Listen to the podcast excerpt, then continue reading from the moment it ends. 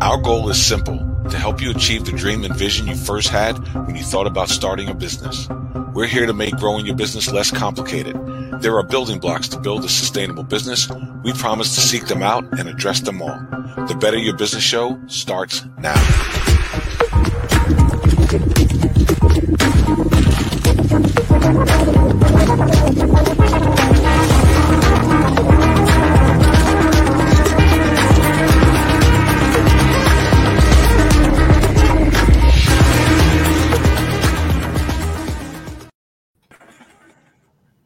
Good morning and welcome to the Better Your Business Show. Here we discuss your most important business challenges and provide you with practical solutions to help you better your business. Absolutely. So if you're an entrepreneur or an overachieving striver that wants to thrive, then you have all the things you need inside for you to make that happen. What you may not have outside of you are step by step building blocks and a roadmap to get you to your destination over the years, as we were building Pillar Five and putting together the show, what we come to realize is that many business owners have started multiple businesses, and many of those businesses have gone out of business. And they all say the same thing. If they had an instruction manual when they started, they wouldn't have to deal with all of the pain and the emotional anguish that they went through in building their business. So we put this show together specifically for you to bring you the building blocks that normally hold you back from achieving your goals. And we're providing them to you with the help of experts and with our special guests and our special hosts, Natalie Essman, Tehrann Glover, and my name is Karlton Hoskins. Woo-hoo. That's right. so whether you are joining us live or watching the replay, Make sure you take your free business assessment at pillar5.com and join us live in our virtual studio where we can address your comments and concerns throughout the show. Indeed. And I'm really, really like to jump on the coattails of Karlton Hoskins, excited about today's show. hey, Good. What's today's Sally? What, what, what, what are you going to hold us accountable to? What What are we talking about today? So today we are on our special edition. We are talking about the five pillars of a thriving business.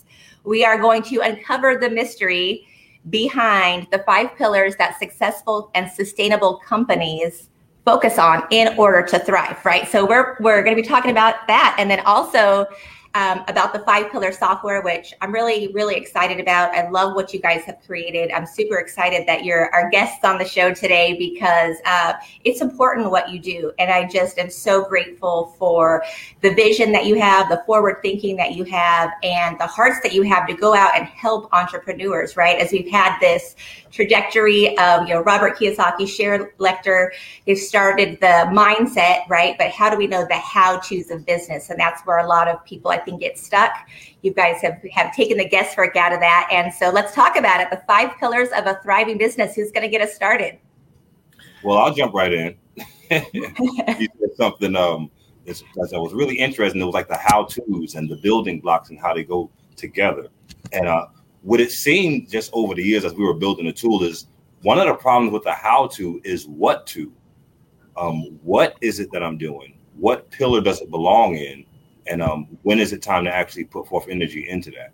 Um, so, in before before going deeply into it, uh, just to cover what the five pillars actually are, um, there's five pillars to sustainability we found as we were uncovering all of this data to find out why 24% of businesses consistently thrive after 10 years versus just the 74, I'm sorry, 76% who consistently do not exist after 10 years. And we noticed that there was concentrated energy and effort put into infrastructure, the management, the marketing, the finances, and the credit behind the business. Um, so you can imagine if one person or a solopreneur was taking care of all of those pillars by themselves versus what that picture would look like if five specific experts who did nothing but that specific thing focused on that for the sake of that business owner's business. So those are the five pillars that we're addressing for sustainability. That's awesome. You know, it's funny too because um, since meeting guys and talking about the five pillars, I've asked quite a few people because to me the numbers are staggering, right? To think 74% of businesses will go out of business in 10 years. That's amazing. That is scary to think people have put their whole heart and soul all this time into their business thinking that they're you know having their legacy their future their retirement and to think that the odds are not against are for any of us is unbelievable to me so i started asking people do they know the five pillars of having a sustainable business i did not and i've noticed that most people do not know that so let do you guys want to just dive deep into each pillar what you need to look at starting with pillar one or because this is an important conversation right Absolutely. Absolutely. Um, I, I, think we go back to Natalie, as you mentioned, Robert Kiyosaki's book when he speaks about the Rich Dad Poor Dad volume of that book. Um, in in that book, there's a scene where, and in my mind, it's visual, obviously, but in my mind, there's a scene where Robert Kiyosaki walks in, and his rich dad, who happens to be the entrepreneur, not not the professor, um, is sitting down having coffee, and he's got a group of experts around him.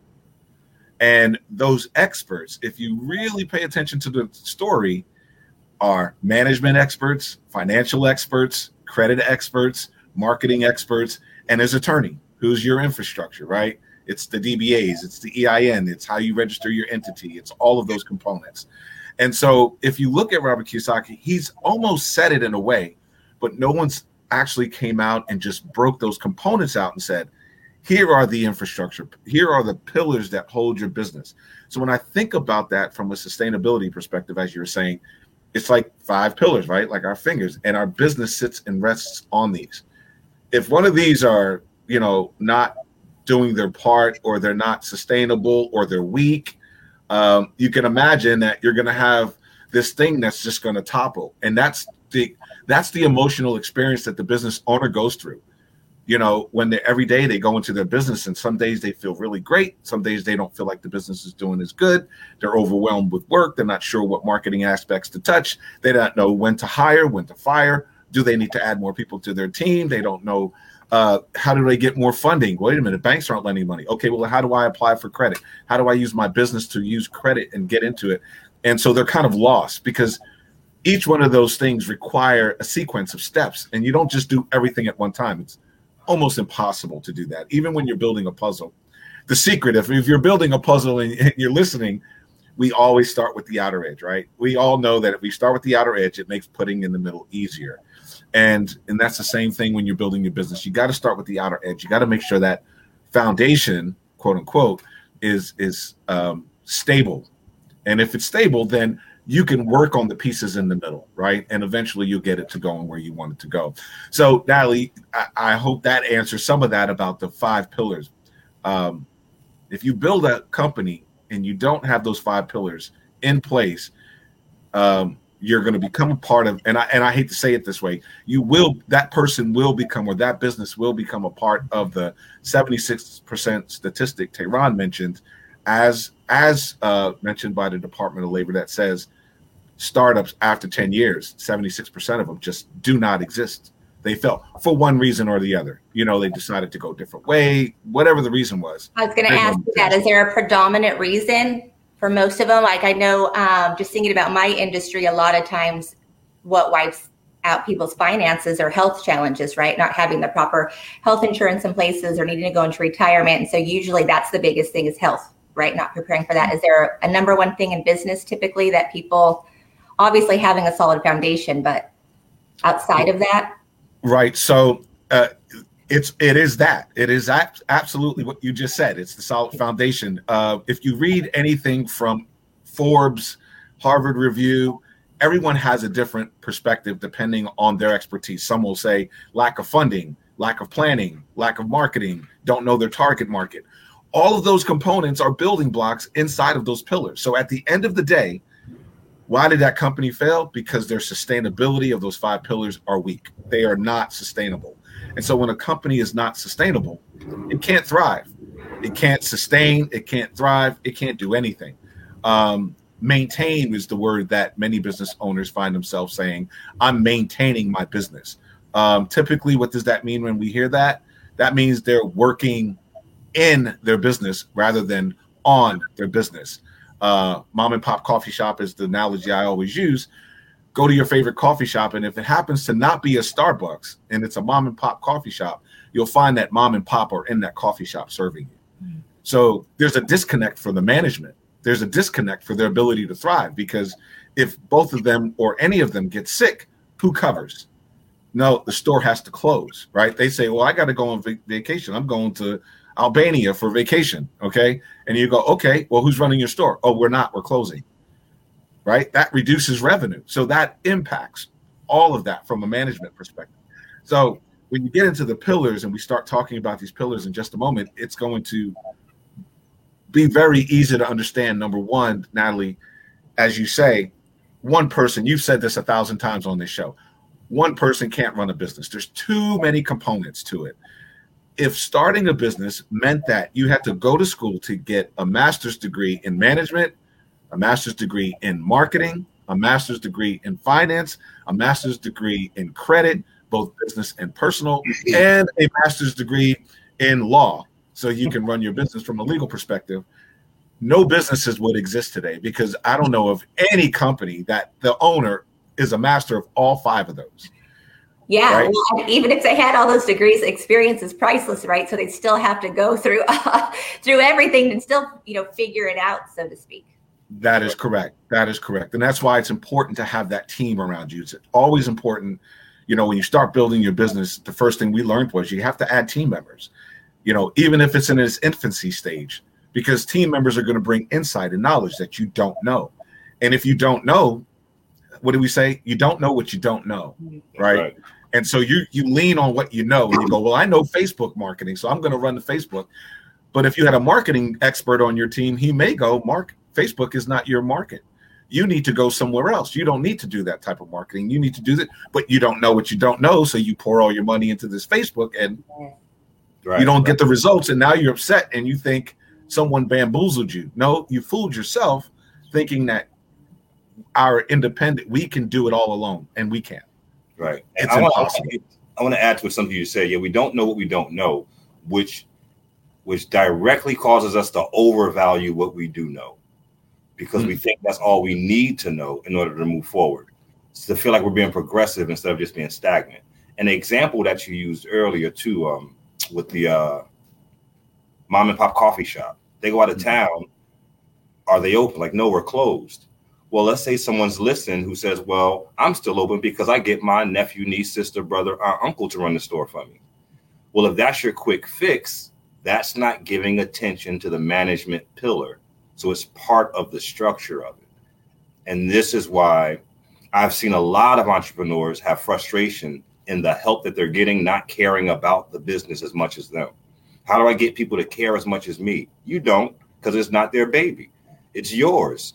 The value is different. So when, when we look at managing our company and all of the components in there that need to be managed and micromanaged, that's a whole agenda by itself. Um, and just like you said about team members and building partners, that never stops. That's what you do for a living when you're trying to build sustainable businesses because there's always value components coming to you or resources coming to you from people who are smarter than you in specific fields. So that's what you should be looking for all the time. Absolutely, absolutely. Um, so Natalie, your your question was, I, I believe your question was, uh, let's jump into the five pillars and let's start breaking those five pillars down. Um, so let's just. So can I just say something on the mom and, and coffee shop example that I find intriguing too? Is that um, it it just doesn't sound exciting, right? Hmm. to get up every day and just knowing that it's stagnant, you're doing the same thing. It's it seems tiring and a lot of energy, and not a really a way that people would want to live their life. It's like, yeah, I want to have my own business, but am I really living?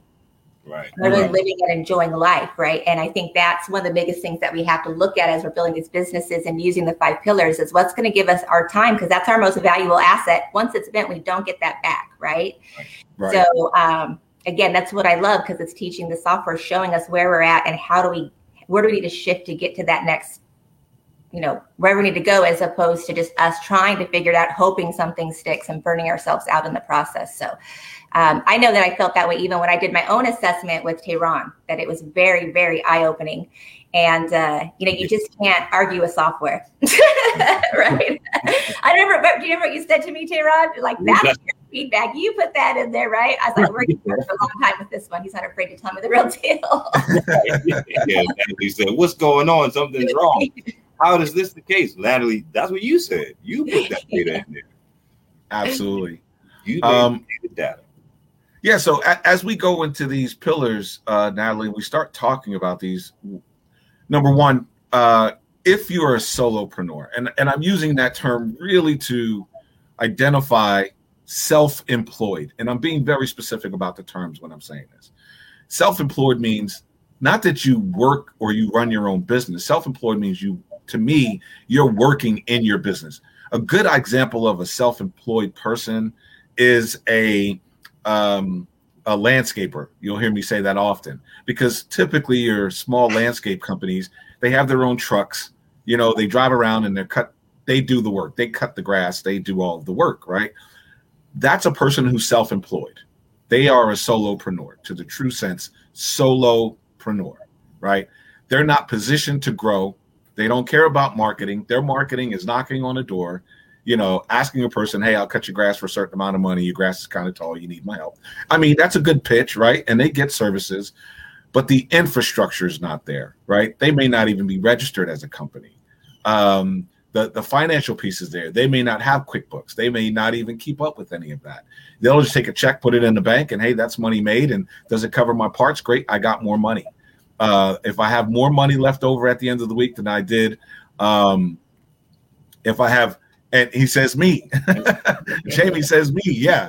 Uh, so if you're if you're doing this by yourself, um, yeah, you're self you're self-employed. And some of those individuals I spoke to, they don't want a sustainable company. They're not looking to grow a big conglomerate. They're not looking to grow more than the amount of customers that they have, and they're satisfied with the fact that what they make is what they're making. They're okay with that. So if you're that person and you're listening to the show, then yeah, infrastructure management, marketing, finance, and credit is probably not something you care about. You may have an interest in it because you think it's going to propel you to the next level as an independent, but I assure you, you can't do that without adding team members. So if you're not interested in adding team members, then the five pillars of a business is not relevant for you.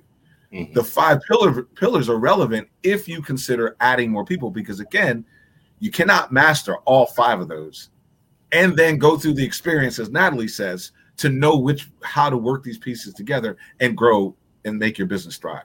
So uh, if you're not interested in growing your business or getting your business to thrive, then the five pillars don't matter to you. You know, you can disconnect and go watch Shark Tank and you know watch that that show. Um, but if you want to grow a sustainable business and you want your business to thrive, and you're interested in bringing on more people, generating more revenue, and growing to another level outside of the uh, $250,000 mark, which is where uh, 84.6% of businesses fall, less than $249,999, according to the Department of Labor. Um, if you want to be above that number, then pay very close attention to these five pillars. Um, and and truthfully, that's what this entire show has been about. And the whole last episode, the whole last season, we talked about blocks inside of each one of those pillars. Right, right, yeah. And I, even it's, and it's kind of double down on what you were saying. That what Natalie was saying. I think that's also key. Something that we found out. Um, like the way you stated, it, everybody doesn't want a sustainable business. And like Natalie, you're asking, well, are you really happy if you're working at the place? And some people actually are. So again, one of the things we touched on earlier was success versus sustainability. So we're not having a success conversation when we're talking about the five pillars. We're talking a sustainability conversation, the state that the company is going to be in.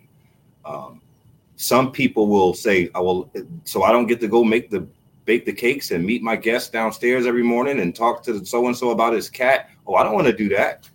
So that it's not like you're wrong if you don't. It's just understanding the difference our concern and our interest is on individuals, entrepreneurs who are trying to get to that next level, who are trying to have their company work for them. And, and it's not a secret, it's a system to it. So we want to that system. Do you think that most, I, I remember us having this conversation and it was surprising to me.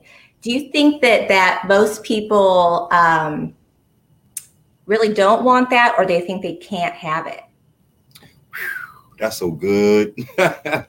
That's so good because of conditioning, the way you worded that question. Because if you ask a person, do they think they can have it? They won't say, well, no, that's not true. I've heard people say, man, you can't do that. Or that's not from, you know, we have reference points. Again, that's really subjective. Um, that's why that's why your circle of influence, who you hang around, they say things like have conversations with the winners, the conversations are different. Have conversations with champions, the conversations is different. The same topics, but the perspective is different. So when we look into as entrepreneurs, a idea and seed stage or a way to make money, we want to make sure that we're pausing as aggressively as we want to move forward because we understand what we're about to delve into is much bigger than how much money we're going to make is how well can we develop a machine to consistently make that money to then scale? And then potentially sell too right? Sell it. Sell it. Sell it. You yeah. know natalie that's that just real quick uh that that's one of the reasons why i like michelle tucker's book on um, exit rich uh, co-authored with Sharon Lechter, and, and we've had both of them on the show. I'm so happy to have had them. Um, that's one of the things that I really took away from them is if you don't plan your exit at the beginning, then you kind of get lost in the middle of your business of not knowing what you're doing or what the end goal is for your business, right? Um, I'm not saying you have to know exactly how you're going to exit your business, but there should be a marker I want to grow my business to 130 million dollars, and then dot dot dot. Right. even if you don't know for sure, you may say, I may want to go public. Um, I may want to sell it. Um, I may want to pass it on to the next generation. Um, I'm not sure what I want to do, but I want to grow my business to this number. At least when you start, it gives you a number that you're trying to achieve. And the first thing you understand, if you set a number, um, as Colette Portis used to say from Red Development, be aggressive. Put your toes to the fire. Hold yourself accountable. You know don't make these micro goals. Oh i want to make $500000 like think big right? If you're going to go into business think big. Right. think $500 million right? Because then your energy is a lot different. When mm-hmm. a basketball player sets off on the basketball court at the beginning of the season they're not thinking i want to win this game. They're thinking i want to win the championship at the mm-hmm. end of the season right? And so they play those games like they're all the championship game right? And we've heard this as we grew up in any sort of sport. You play the way you practice. So if you're lackadaisical in practice, you're going to be lackadaisical during the game, right? So if you're planning your business lackadaisical, you're going to operate your business lackadaisical, right? Right, right, right. And if you're not thinking about team members, when the thought of team members come up, your first um, response to that is the Daffy Duck syndrome. I call it Daffy Duck, where in the cartoon he he's shrunken down by the giant and he's grabbing this big old gem and he's going mine mine mine mine mine right? And it's that mindset that i don't want to give out any of my money or i don't want to give up any equity or i don't want to pay anybody because i can keep all the money to myself. Yeah you sure can. Good example. My mom and i think i talked about this natalie when we were talking about the cash flow quadrant. I just want to say this and if my mom's watching hi mom love you. Um, she had a, uh, a, a commercial um, janitorial service. And she was cleaning several businesses in South Florida and she was doing really well. And I kept saying, Mom, you need to get more people on your team. You need to get more people on your team. You need to stop cleaning and start focusing on contracts. Then, when you can't do enough of that, hire someone to focus on contracts and focus on something else, right? Just back your way out of your business, work your way out of working. The goal isn't to be self employed, the goal is to be an employee I mean the employer, right? Not right. the employee. Um, so if you in that process, because she wouldn't do that, she was like, "Well, if I do that, then I'm not going to be able to get paid as much as I get paid, right? Because I'm working, so I get to keep it." Well, if you hire someone, you might only get 30 or 40% of it, but you can hire 10 people, and 10 people on 40% is 400% versus 100%. So you just 4x your money. But if the mindset isn't right, so it goes back to all the story talk about we had in on the Better Your Business show. The mindset's not right. Applying these pillars to your business is going to be incredibly difficult. Incredibly difficult because that individual is not going to want to release uh, the powers, if you will. Uh, they get into this control freak position, uh, and they're not looking at the processes and the systems to grow. They're looking, how do I maintain my income? The only thing they're focused on is my income today. Where a true entrepreneur doesn't focus on income at all. True fact, Tehrann and I have been running this company for five years uh, uh, and building it without income. Um, the, the the purpose is, are you putting the processes and systems in place so that it can run itself? Because it'll benefit you far better, right? Um, one of my mentors long ago said, "Carl, you could sell something for a hundred thousand dollars, or you could sell a you could sell one thing for a hundred thousand dollars, or you could sell a million things for one dollar. Which one would you prefer?" Oh, well, that's an easy equation. I want the million because it's a million dollars. Doesn't sound big, you know. And and I don't hate on coaches, but I know there are a lot of business coaches out there specifically who all talk about this five figure coaching practice. Oh, five figure coaching, 10 figure coaching, you know, go get a go go coach. And all these coaches are starting out telling clients that they need $10,000, $15,000, $20,000 a month to coach these clients. Okay, I feel you. But 86% of the market is generating less than $250,000 a year. That immediately tells you that they can only focus on the 14%. right. Right. And remember, $249,999.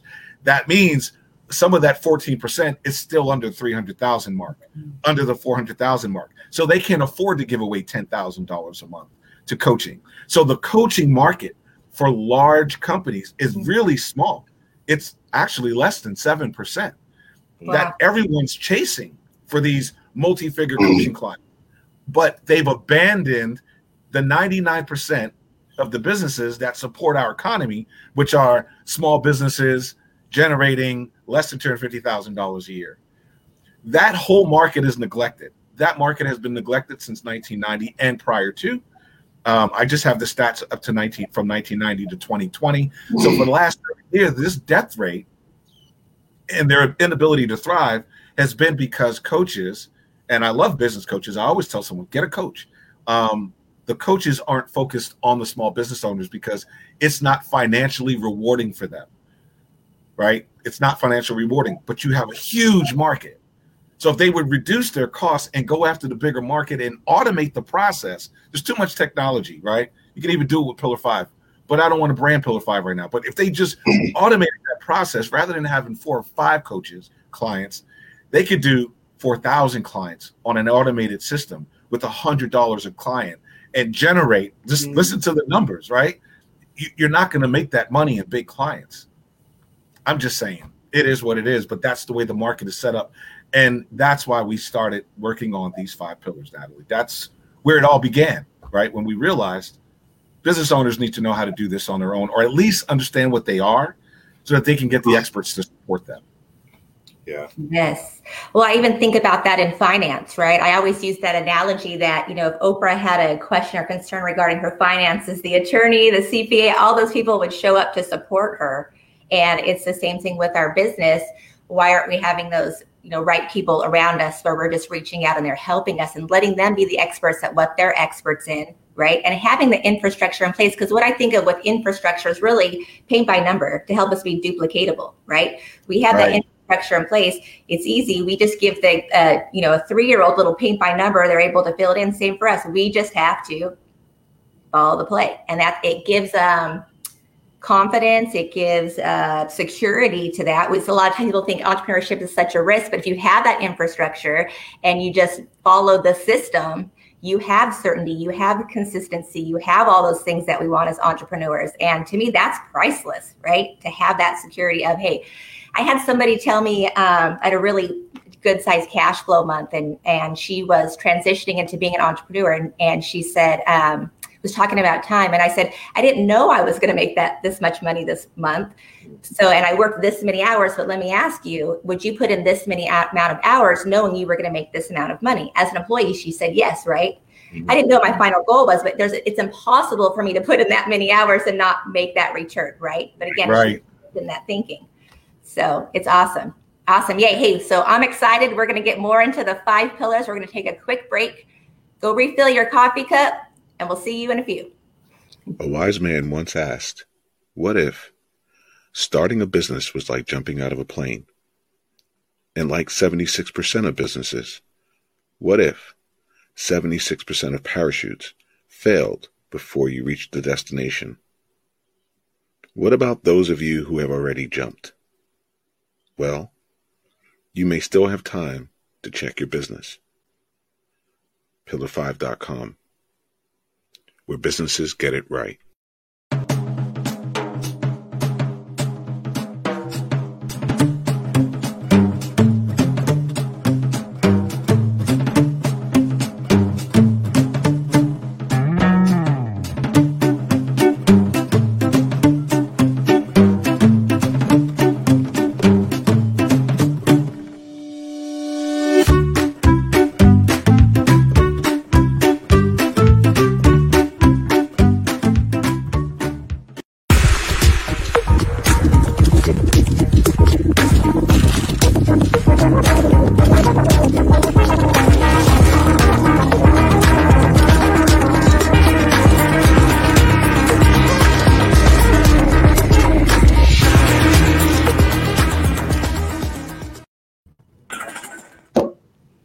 And we are back with the founders of iDo Systems, Karlton Hoskins and Tehrann Glover. We are going over the five pillars software and the five pillars of having a thriving business. We've been talking about structure this morning.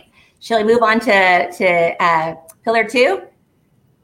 Uh, yes, but I, I, do want to get into structure, infrastructure okay. for just a moment, because I don't know if we gave a really good, clear definition of what the infrastructure component was. Um, now, of course, you can go to pillar5.com and and take your assessment. And in there, as you're going through, it actually there's short snippet explainer videos that breaks down each pillar of a business, just like there's short little snippet videos that break down each life cycle stage of a business. Right.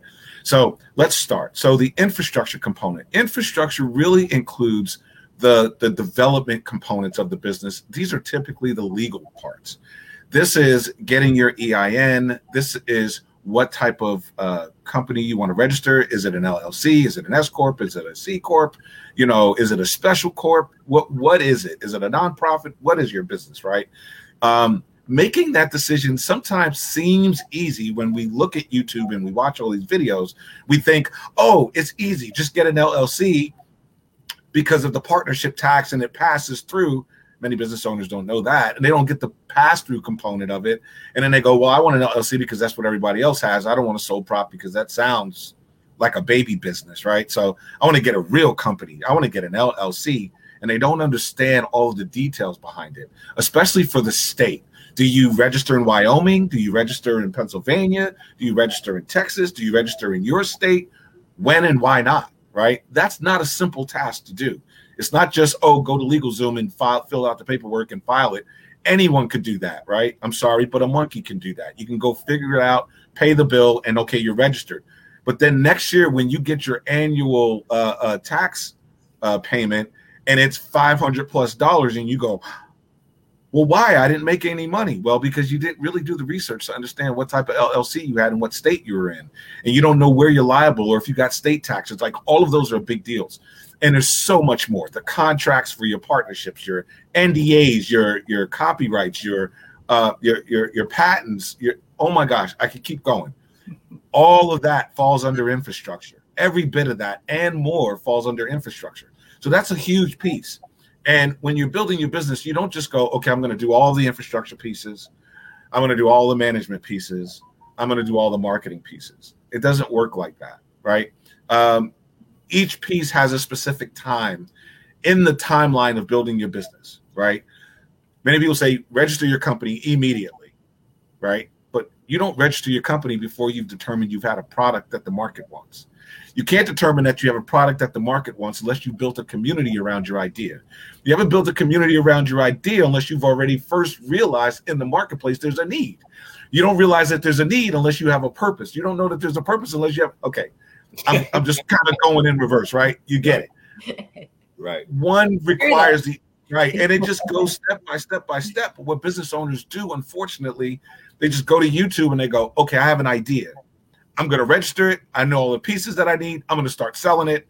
Oh, and I know a guy who markets it like this, so I'm going to do the same thing. And they we think that's it. That's the magic, and it's going to work. And thousands of dollars later, we go, oh my gosh, why did I even do this? Right, and that's when the failure comes in. Right, yeah. you can't compete. I'm gonna, yeah, I'm going to repeat this probably throughout this show. That, like you said, we know we know, we don't know what we don't know, and what we don't know tends to cause us to overvalue what we know, and then we become our own consultant. We become our own business coach, and then we stop listening to information mm. different from the information we have because we think it's going against our goal in business. Um, so, like you're saying with the infrastructure, it's, it's it's such an entire look when you when you're talking to someone who's building a company, utilizing those pillars. They could be in the same industry as somebody else that's a solopreneur who hasn't built them. Those two conversations sound totally different. Totally different. We're talking about the same exact thing and they can make the same amount of money, generate the same amount of revenue at that time. Not over time, though. One will be sustainable, scale, be automated. The other will be more hours in and more hours in as money is depleting, trying to save it, not wonder, not knowing why. So, so uh, someone told me years ago, there's no such thing as smart and stupid and there's no such thing as hard and easy. These are figments of our imagination. There is only exposure. Once you expose me to a thing, I'm now aware of it. So if you ask me to build you a car, I'm going to say it's hard. If you ask my mechanic to build you a car, he's going to say it's easy. If you put me under the hood of a car for 45 days straight and feed me through a straw, guess what's easy? Mechanics, because I've been exposed to it diligently consistently. Laser focus and consistency. That's the system right there.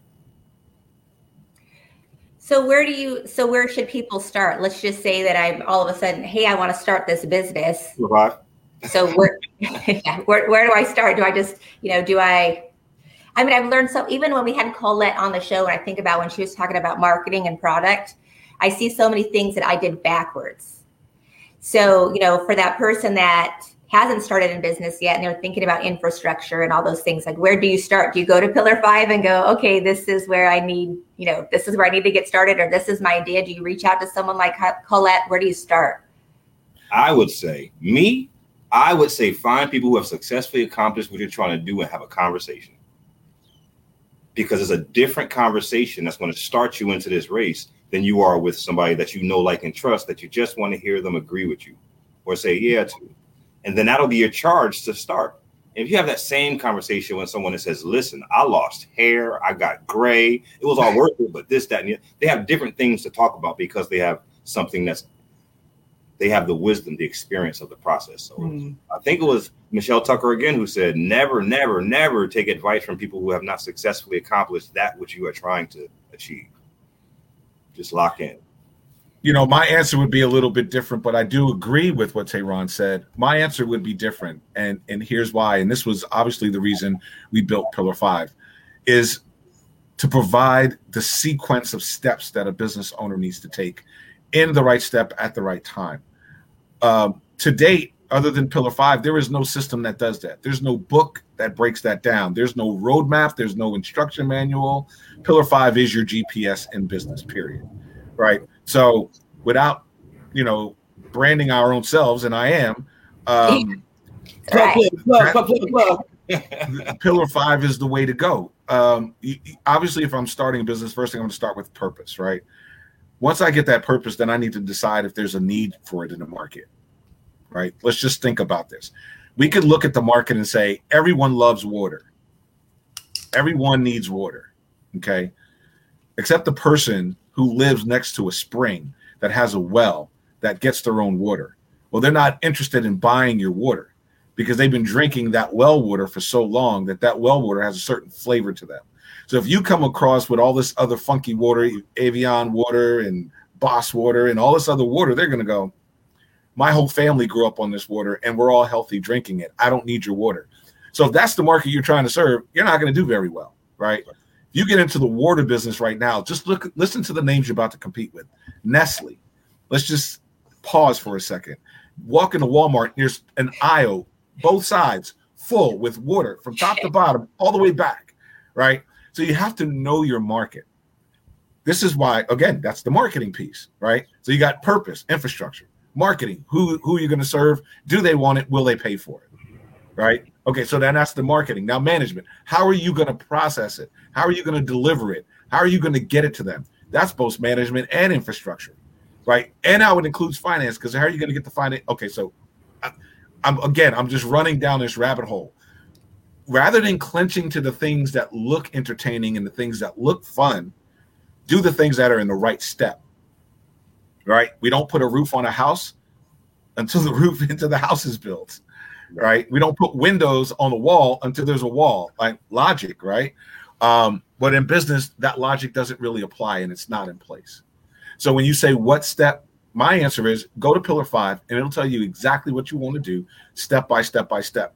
Because even if you do, and again, I agree with Tehrann, you should be talking to others who have experienced it so they could be your mentors and can help you and provide you with some experience, experience and wisdom that they've had.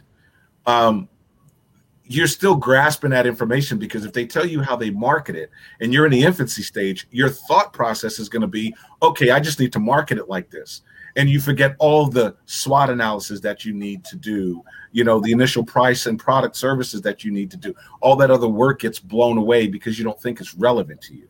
And that's where it gets dangerous in the business. If we just pick up things along the way and implement what we pick up, it's a bad day for that business, right? There has to be structure. And so you begin in pillar five, and you don't really, it's not going to pick based on the pillar, it's based on the task that needs to be done for the business to go along the process. And we've actually eaten our own dog food. We've drank our own champagne, if you will, from building Pillar Five. So we walked through all of those steps, and we we have to go back and make some adjustments. It wasn't perfect when we did it, right? Um, but people start their branding I see this on Shark Tank, and I'll, be, I'll make this short. I've seen people on Shark Tank go into Shark Tank and they pitch their product, right? And everyone loves it, but then they go, "But we need to change your packaging. We need to change your designs." And then, then they go, "Well, why?" And they go, "Because that doesn't encourage the market. That doesn't make sense to the market. They don't understand what you're selling just by looking at it. So that means something has to happen. There has to be change. Well, you could have avoided that change and that outpour of money into building that first initial brand if you had someone in marketing assisting you at the very beginning that would have been clear and you wouldn't have had that issue right? But now you got to go back and rebrand because you didn't have that. Now you got to go back and set up your financials because you didn't have that. And so we find ourselves taking 10 steps back as entrepreneurs to get forward because we missed all this stuff.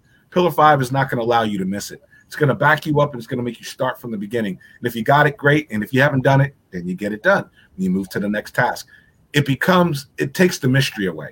Yes.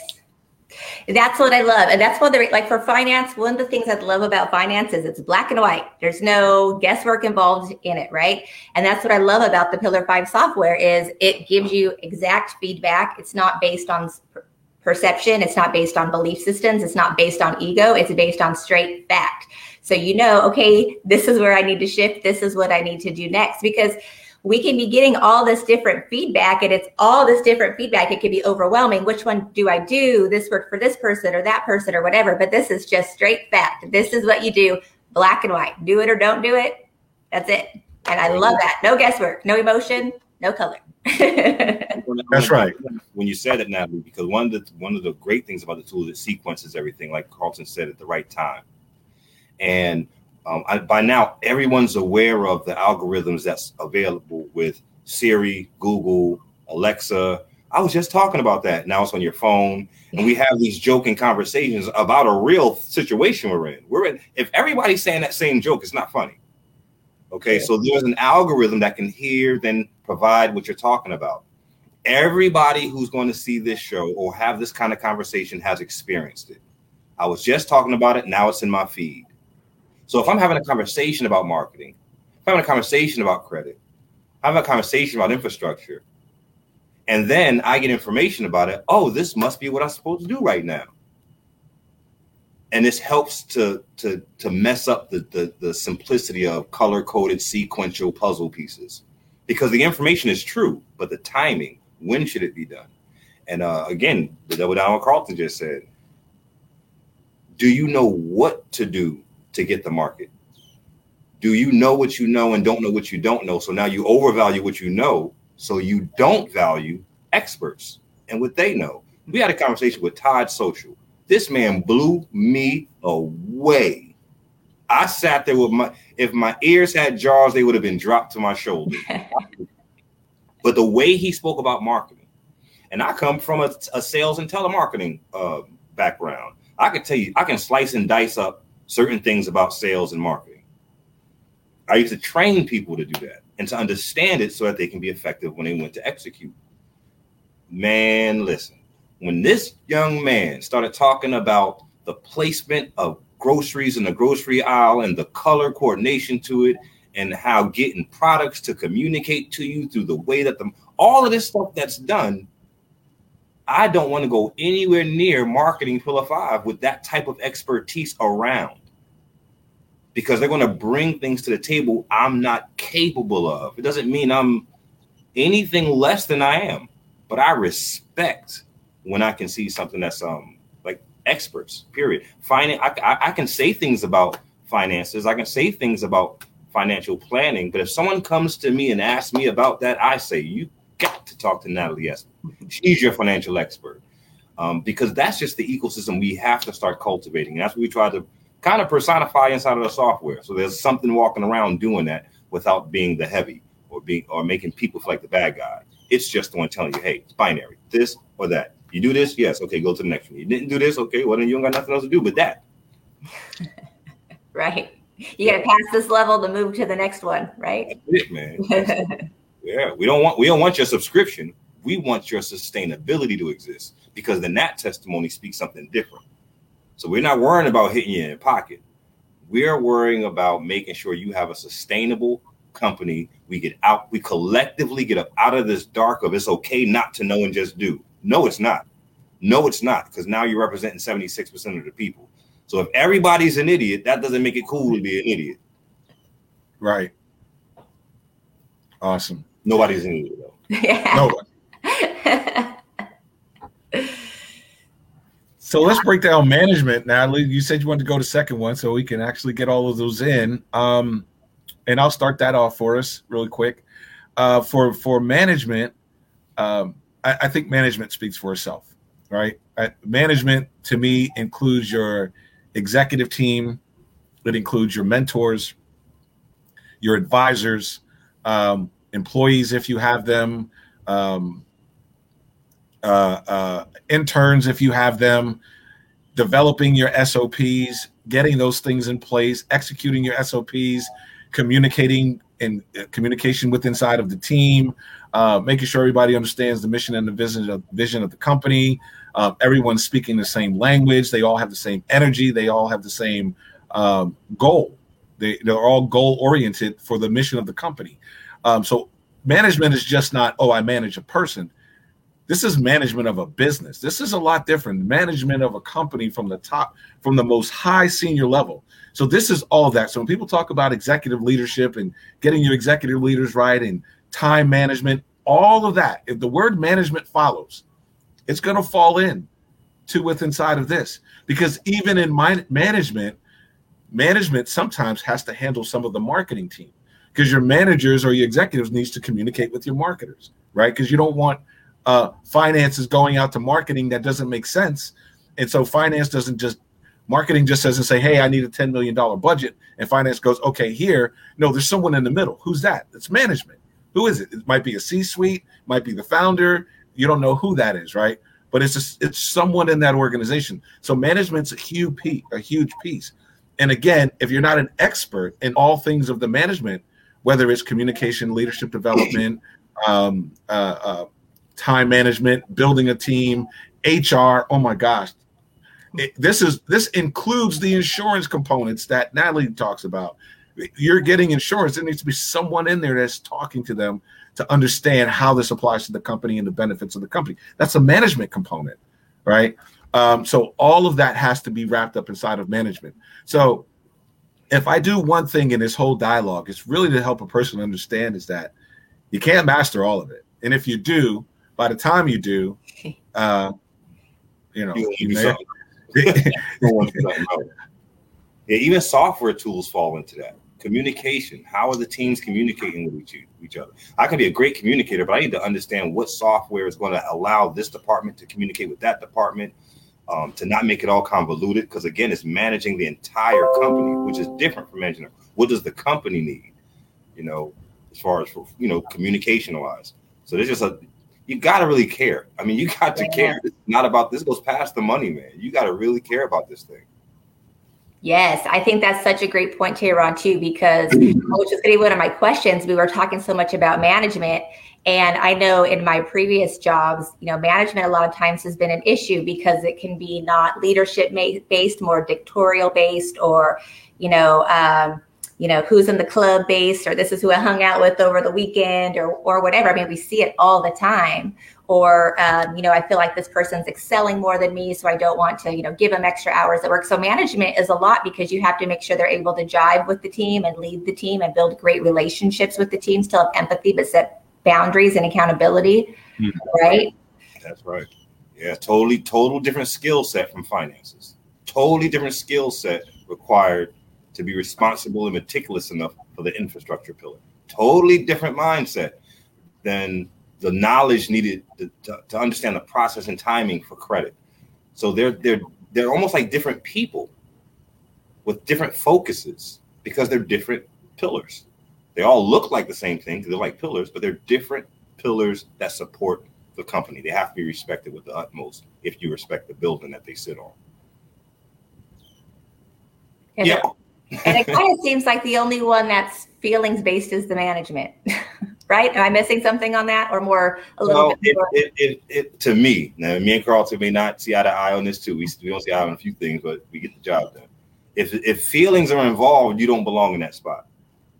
To me, your feelings are for the company. So I can't. I'm not. I, am not afford.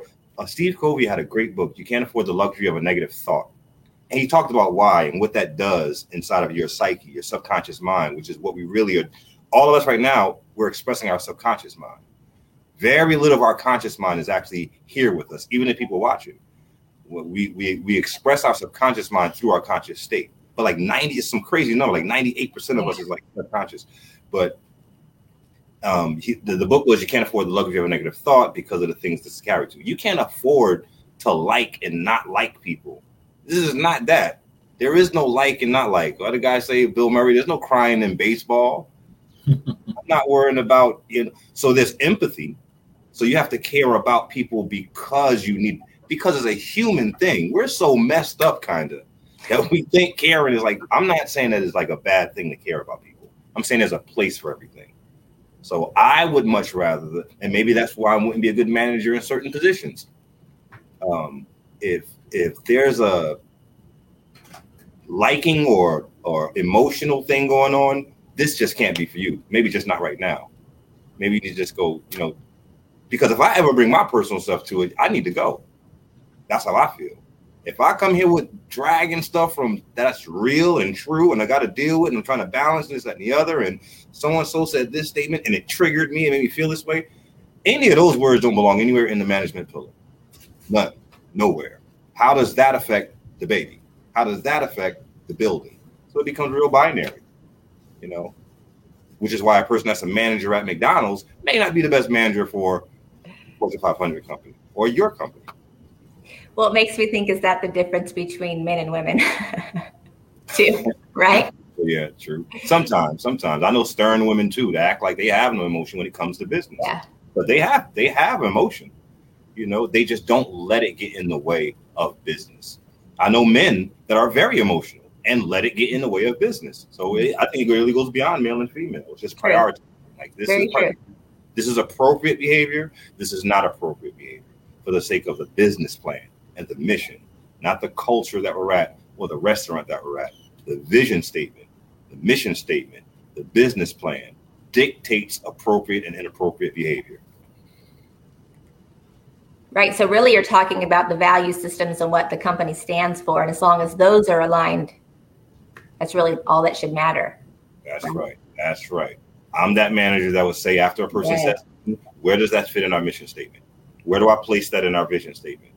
Okay, how do I apply that to the business plan? And if it can't, then we see we've gotten off track.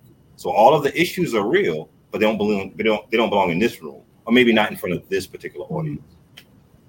Yeah, I remember hearing something uh, or saying things long ago when I was in the military and plus in my C-suite positions and other positions inside of companies was always there was this clarity when you walk in the office, you leave your personal life at the front door.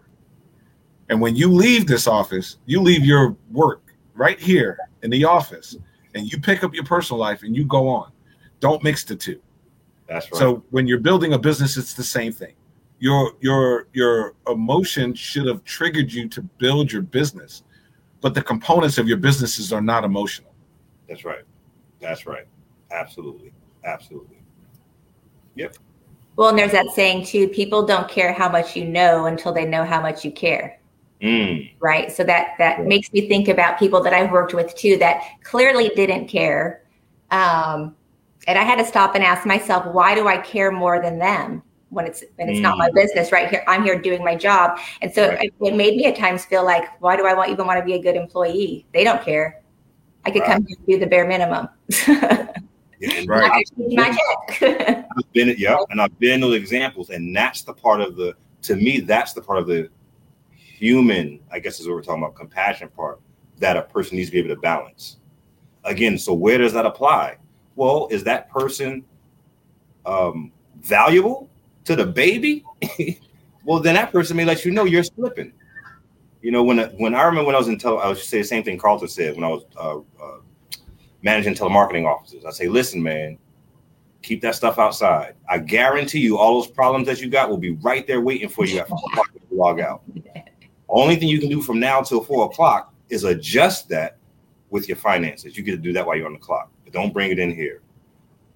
But they knew I cared about them fixing that problem. That's why I was saying it. Versus, I don't care how what you're going through.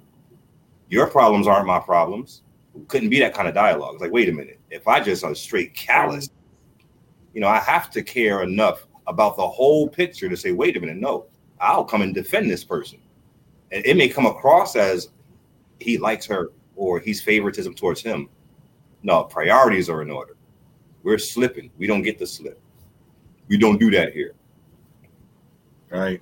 And Jamie's right. With, within that mindset, people remain on the left side of the quadrant, back Yeah. to the cash flow quadrant. You know, they get stuck on that side of the quadrant because they can't release that emotion. Uh, Right. It's not binary; it's subjective at that point.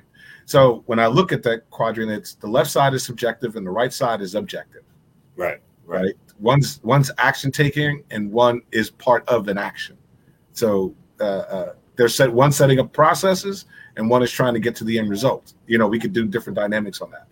Um, but yeah, I wanted to talk about marketing too, and I don't think we're going to be able to get through all these pillars today. We were really riding on these pillars. Uh, Awesome. maybe, maybe we just start this one off, and then next week we come back with a part two and finish because, oh my gosh, we will not give financing credit and credit. Oh my gosh, that is such a huge component that needs to be addressed. So um, finance. Let's just jump into that, and hopefully we can get a, some of that done, Tehrann. Um, and Natalie, you're the money expert, so you understand this, you know, better than Tehrann and I both. And it just so happened that Tehrann and I both were sales consultants for independent sales consultant for a financial company whose focus was helping small businesses build business credit, and not just small businesses, any business, build business credit and then get funding Mhm. right? Here's the thing. Here's what started us on this mission of developing Pillar Five. What we realized is there was a handful of people and a nice size pe- group of people going through and getting their credit built up, and then some of them were getting funding, and their businesses were still feeling the pain. They still couldn't thrive. They still couldn't become sustainable because they weren't focused on the five pillars. And at then, Tehrann and I didn't know them as the five pillars. We Right. had no clue, right? What we did realize were we were focused on some things, but not all things. So we used to say you have to take a holistic look at your business before you apply for funding, a holistic look at your business when you're building your credit, because it applies to the entire business. Finances touch every component of your business, right? So that's a huge deal. And I think I jumped past marketing, so I want to back up uh, uh, on that. But but but that's what brought us into this industry. So I'm gonna- and that's why we decided to figure it out because we still saw businesses failing. Right. And so, because we saw that, we decided we need to go look at this holistically. 18,000 hours. That's my hours. Tehrann's got 18,000 hours plus. Everyone on our team has got thousands of hours in this research. So you're talking about a company that's put over 60,000 hours in research behind Pillar 5 before we said, okay, this is how it's going to work and this is how it should work and this is how it helps. Um, and this is why we know it, it it works because it looks at the whole picture. It does, doesn't take your blood pressure and make a decision. It takes your blood pressure, it takes your blood, it takes your temperature, it takes your heart rate, it takes everything about your business, and then says this is the thing that's out of whack. This is the thing you need to focus on. Um, but I did jump past the marketing piece. I'm sorry about that, but wow, we're, we have to come back, Natalie. Natalie, can we come back and do this? Back now. That's good. I'm glad. I'm glad that um, we got to come back and talk about it more because this is important stuff, and um, I just love it. I, I, just, you know, just as we talk, I just Jamie, go take the assessment, pillar5.com, right? Check it out, right? Give us some feedback. We'll see you next Monday, but. Um, you know, it's just such an awesome program. And I know how hard you both had to work to put this together and all those hours and the team that you guys are working for. And I'm just so grateful for just have met you guys and being on this journey that we're on to help entrepreneurs. And um, it's exciting to just know uh, that we're making a difference for entrepreneurs. And I just, I love that you guys are such forward thinkers. And um, even though we're talking about software, I do know that you guys really do care, and um, and I appreciate that so much. So we appreciate you, young lady. Yes. so founders of iDo System, Karlton Hoskins, Tehrann Glover, talking about the five pillars. All right, Jamie, love it. Five pillars of sustainability. We'll be back next week, diving deeper on the subject. We'll see you guys then.